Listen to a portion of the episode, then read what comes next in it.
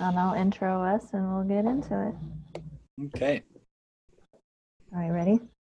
Um, welcome to Love Rise. I'm Jeni. I'm a therapist in training in Arizona, and I'm here with my co host, Dr. Kevin Skinner, who is a director for Addo Recovery and also for Bloom.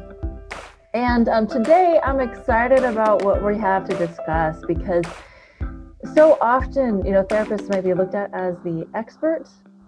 And um, I really love it when we're able to break it down and to be to learn from our audience and from the people that we work with because we want to know more about what we're missing and what we're doing right and how we can improve. So we got um, we got some cool feedback that we really want to dig into today. So I'm going to let uh, the doc take the floor and we'll go from there. Yeah, you know, thank you. I, I can tell you that uh, a few weeks ago, uh, well, not even quite, just a little over a week ago, I, I received a, an email from one of our listeners, and I just want to say thanks to this listener.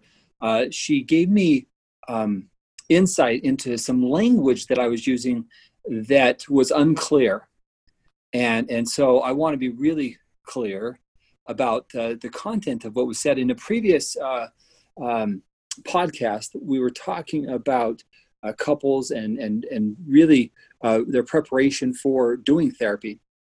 And in that podcast, there was some language that I used that I need to clarify. And I would honestly, I think I, I didn't say it the way I intended to say it. And, and, and so I want to clarify that and be more specific. Um, so, so in particular, uh, I, I was using the word we. Uh, how did we get here as a couple? And, and that language, uh, as the uh, listener points out, that could be interpreted as it's, it's both of our fault Mm-hmm. Well, an affair, sexual betrayal, um, hiding, secrets, gaslighting certainly is not going to be the fault of the betrayed. And, and, I, and I have to make that as clear as I possibly can. Yeah, it's never, ever. That's not okay, right? To blame. Yeah, so I want to be clear that that, that we that I was referring to certainly would not I would not want to put it in that context, but I did use that language, and so I really appreciate this listener for pointing that out. So what I was uh, really uh, trying to look at here is, you know, my own language, right? Because we can do this in our in our work, the work that we do. We can mm-hmm. we can mm-hmm. use language that can be heard or misunderstood or inappropriately taken, and that would never be my intent. But clearly, it was something that I said that was inappropriate and wrong at that in that context. And I would never want the betrayed spouse to feel like I was blaming them for the gaslighting, the secrets, the hidden affairs, the long history that was maybe never talked about. That mm-hmm. was something that I would never ever want to blame the betrayed especially, for. I think that's especially painful because that's usually the go-to, right? The first thing is the reason I did this is because you the reason I did that is because you. So that you know, blame is such a sensitive experience in in the betrayal process. Yeah. So so I've got to, uh, what I'm recognizing is when I use the word we, and I'll come back to that what I a little bit more about the we a little bit later on because I think there is value in looking at some of the the principles around that, but but not to put any responsibility on the betrayed for what their spouse did right mm-hmm. i mean if you're cheating you're lying you're minimizing you're uh, secretly having an affair or whatever that's never something that you can say well you made me i, I think that that's um, something that's not appropriate ever in in our relationships to say you made me have this affair or you made me do this yeah. I, I, just i, I don't think mean, that that's the right way right. to put it it's like a big part of recovery is the radical personal responsibility piece right yeah yeah and and actually when when we stop and we get past that phase now again let me be really clear. When we get past that phase of i'm now taking ownership. Mm. so meaning to say when we are able to be responsible for ourselves and recognize what we do say need etc for both part both partners both partners mm-hmm. being able to say I, for example, in my research, I found that a lot of betrayed partners felt that something was wrong, but they didn't know what. Right. So, so then if they did approach their spouse, they were, it was minimized. Oh, it was just this or it was just that. Mm-hmm. And it was minimized gaslighting was mm-hmm. taking place. And again, in my research, that shows that it creates more trauma. So if you are the person who is betraying your spouse, your gaslighting is triggering more trauma than almost anything else that we have found. That's so true. I think so often I hear that also. And just even in my own experience too, you know, it's the it's not yes, the infidelity, the affair, the betrayal, the porn, whatever it is, is painful, but it's the lie, the deception, yeah. manipulation that is so fracturing, uh, hurtful. That's that's the real painful piece. And let me add to that, that is the blame. That's the blame. Right? To, to, to blame, right? If you would have, if this, mm-hmm. if that, if this, right? Mm-hmm. But if you're the betraying spouse, when you're in recovery, you stop the blaming right it, it's it's personal accountability right and and when i see people going through the recovery process and helping their spouse heal from the behaviors yeah. we recognize that no longer are they saying well if this or if you would have done this or that they recognize that even their angry spouse uh, many of those triggers were creating that anger. And that anger is really saying, I'm hurt. And so I want to acknowledge that I could have said that better. In, in the beginning, that concept, if it's ever turned around and said, well, we, right, mm-hmm. that, that is never how I would want that never to be okay. interpreted, ever. Now, I want to talk about later part of recovery. Let's talk about the we as a coupleship the patterns, the conflict, the tension, the disconnection, because there still is this we, what we would call a couple. The betraying spouse, in the beginning, gaslighting, hiding behaviors, when they stop doing that, you find that couples stop, and the term we use is orient. Mm-hmm. Right. And we've talked a little bit about orientation or orienting, and we stop and reflect and we say, How did we get here? What happened? Well, I was lying, the betraying spouse would say. I was minimizing. I was hiding my behaviors. I lied to you. So, my part of this is that I, I did not let you into my secrets, into my world. Mm-hmm. That was my part. That is my, the we, because we, we still have to look at this coupleship. The betrayed spouse, I didn't know. I thought you were busy at work. And so I just took care of the kids or I did these things. I didn't know you were doing those things. So I didn't know how to help. I didn't know what the issues were. I didn't even know. I was blind. I was blind to anything that was going on. Yeah. Right. And so I didn't see it. And even if I did have those instincts, mm-hmm. even if I did have those instincts that somebody's off when I brought it up, you you lied to me. So so this is it. You didn't turn to me in the middle of those actions. And that hurt the we, the us.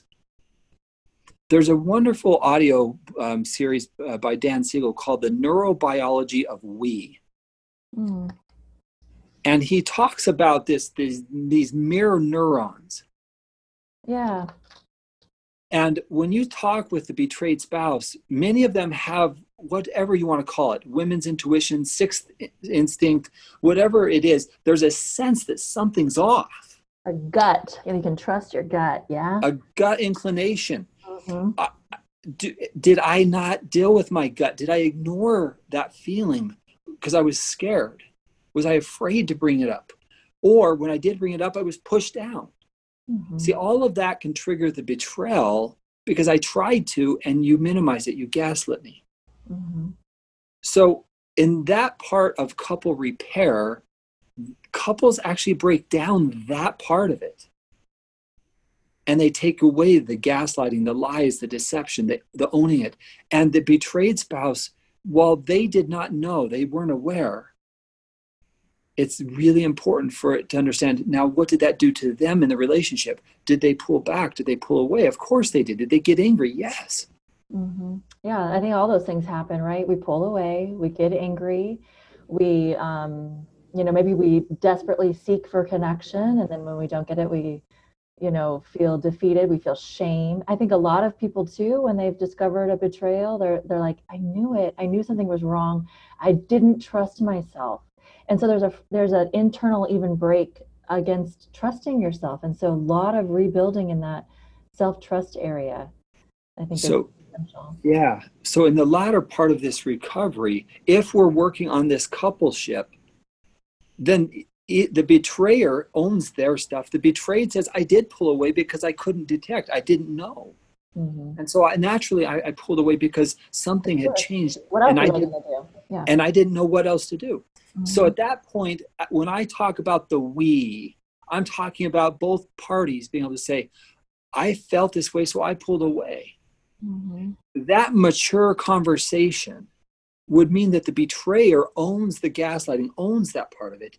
And the betrayed acknowledges, you know what, I didn't know. Mm-hmm. And, and, I was left, yeah, I was left in no man's land. And what else was I supposed to do? I, I had no other option and, And then, and then once I did find out, I went into safety and protection. Mm-hmm. And my safety and protection came across as anger, or I withdrew, or both. Or desperately tried to connect. Or desperately looked for your attention. But perhaps that was not even the best response for me. Mm-hmm. Right. And now I can look back at this. And again, this is the latter part of recovery. Now I can look inside and say, I don't like it when I'm angry but I can't deal with those behaviors and I haven't I didn't know how to but now I've got more effective boundaries in place and those boundaries are designed to protect me so this does not happen again and so the way that I originally did it was protective of with anger I'm not I don't have to be angry but I do have boundaries and that's where I see couples really make the most progress is that the betrayed recognizes I don't I'm not an angry person and I'm not going to live with that anger. But I am going to have effective boundaries because I don't want to live in that kind of a marriage. Yeah, there can be anger or something else to replace that with. I'm thinking it's like the shutdown, just the the total numbness, the feelings of unworthiness, um, you know, self-loathing, hating yourself, thinking you're not good enough. I mean, there's so many things to replace that anger with, but you know, whatever it is that you're feeling, yeah, kind of acknowledging that's how I felt because I was in the middle of the desert with nothing. So, so when couples work through the healing process, we've talked in the past about doing a disclosure, right? Mm-hmm. The betraying spouse does a disclosure, sexual history timeline, and all of that does a sex, does that part of it. Then the betrayed spouse does really what I think is important an impact letter. This is how those behaviors impacted or influenced me and and and and that's an important part of letting the betrayed spouse know these behaviors influenced me this way yeah that's something i really wanted to talk about on here and maybe we'll have to talk about that next time and get into what that impact letter looks and feels like and what the you know outcomes are. But yeah this is i see exactly what you're talking about. This is the part where i say how i felt. I say what this experience did for me. I say how i responded.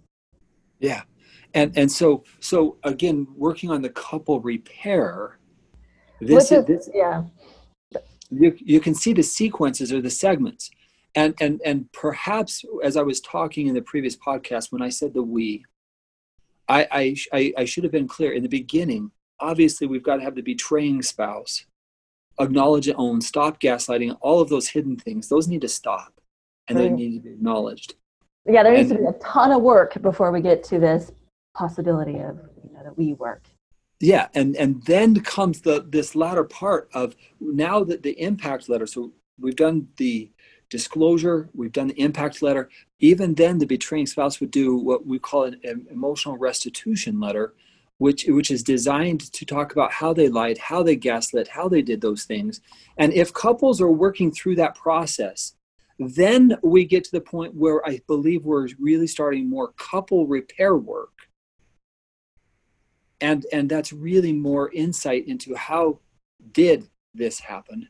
And when i say how did we get here? That is it two people understanding the betraying spouse the we i'm the one who lied if i was the betrayer. And we got here because you didn't tell me the truth. And i didn't know. And you didn't turn to me. And so I, I, that's what i'm referring to and hopefully I can. It's more clear now because I never would want the betrayed to feel blamed, and I would want the betrayer to take ownership because that's where I see the best couples healing. Right. And and if you if you feel like you're blaming your spouse, you're not going to get anywhere. Right. Yeah, there's a definite uh, acknowledgement that the playing field is uneven when someone has been lying and deceitful and manipulative to you. You know, it's you, if you don't know, you don't know. And if you're being gaslit and manipulated, it's never your fault. Never. And there is one other part to this I would want to add. Um, when a person who's acted out, when they start recognizing how they minimized, how they lied, how they gaslit, um, the the process of acknowledging that is crucial for the healing process. Absolutely. There's nothing, I think, that those are really powerful moments where a betrayer can acknowledge how and what they've done to manipulate the situation. And then can we sustain that? Mm-hmm. Can we mm-hmm. sustain that acknowledgement and that awareness? Can we stand in that and stay there and move forward in that? And that's really powerful. Yeah. Yeah. Even and I would I would just say, even for um, you know, people don't always stay together, right? But mm-hmm. um, you know, there's there is some I don't know if it's acknowledgement or what, but just the acknowledgement that what each other's part was in the breakup, you know? And and sometimes the betraying spouse doesn't know that totally right? yeah. I, I, I didn't know but what i do know is that what occurred i can't live with. Exactly. And i have to go. Yeah yeah. And, and so so so at the end of the day if couples are working on it even in the books you read about couples healing and couples repair it's always interesting to see the latter part of the coupleship healing is they both are able to acknowledge during this phase I wasn't available. I pushed away. I, I, instinctively felt that something was off, and so I did. I distanced myself because you weren't available. And so, so it's it's this understanding of, as Dan Siegel talks about these mirror neurons. We read each other. I mean, you know when your spouse is upset. You know when your spouse isn't connecting to you, or eh, that's one of the more deceptive parts when you think you're connecting and they're still deceiving you. Even more traumatizing because I thought we were doing well, and that trip, I thought it was great. And what I come to find out, you were lying to me that whole trip. That's where the deception and that's where the pain is most poignant. Yeah, that's a brutal situation. That that is a brutal situation where you felt the connection, you felt um, cared for, taken care of, etc., and then you realized you were being lied to in the worst way. And that's been one of the harder ones as a professional to help couples repair work through. It is. Be, because I what I thought was occurring wasn't in your mind. And so mm-hmm. I experienced it. I, I thought it was this, and how did I miss it? And that's the part of, of real repair that has to occur where the betrayed spouse is is really been so deceived. And and that's where the betraying spouse has to simply work their tails off. If they're going to keep it.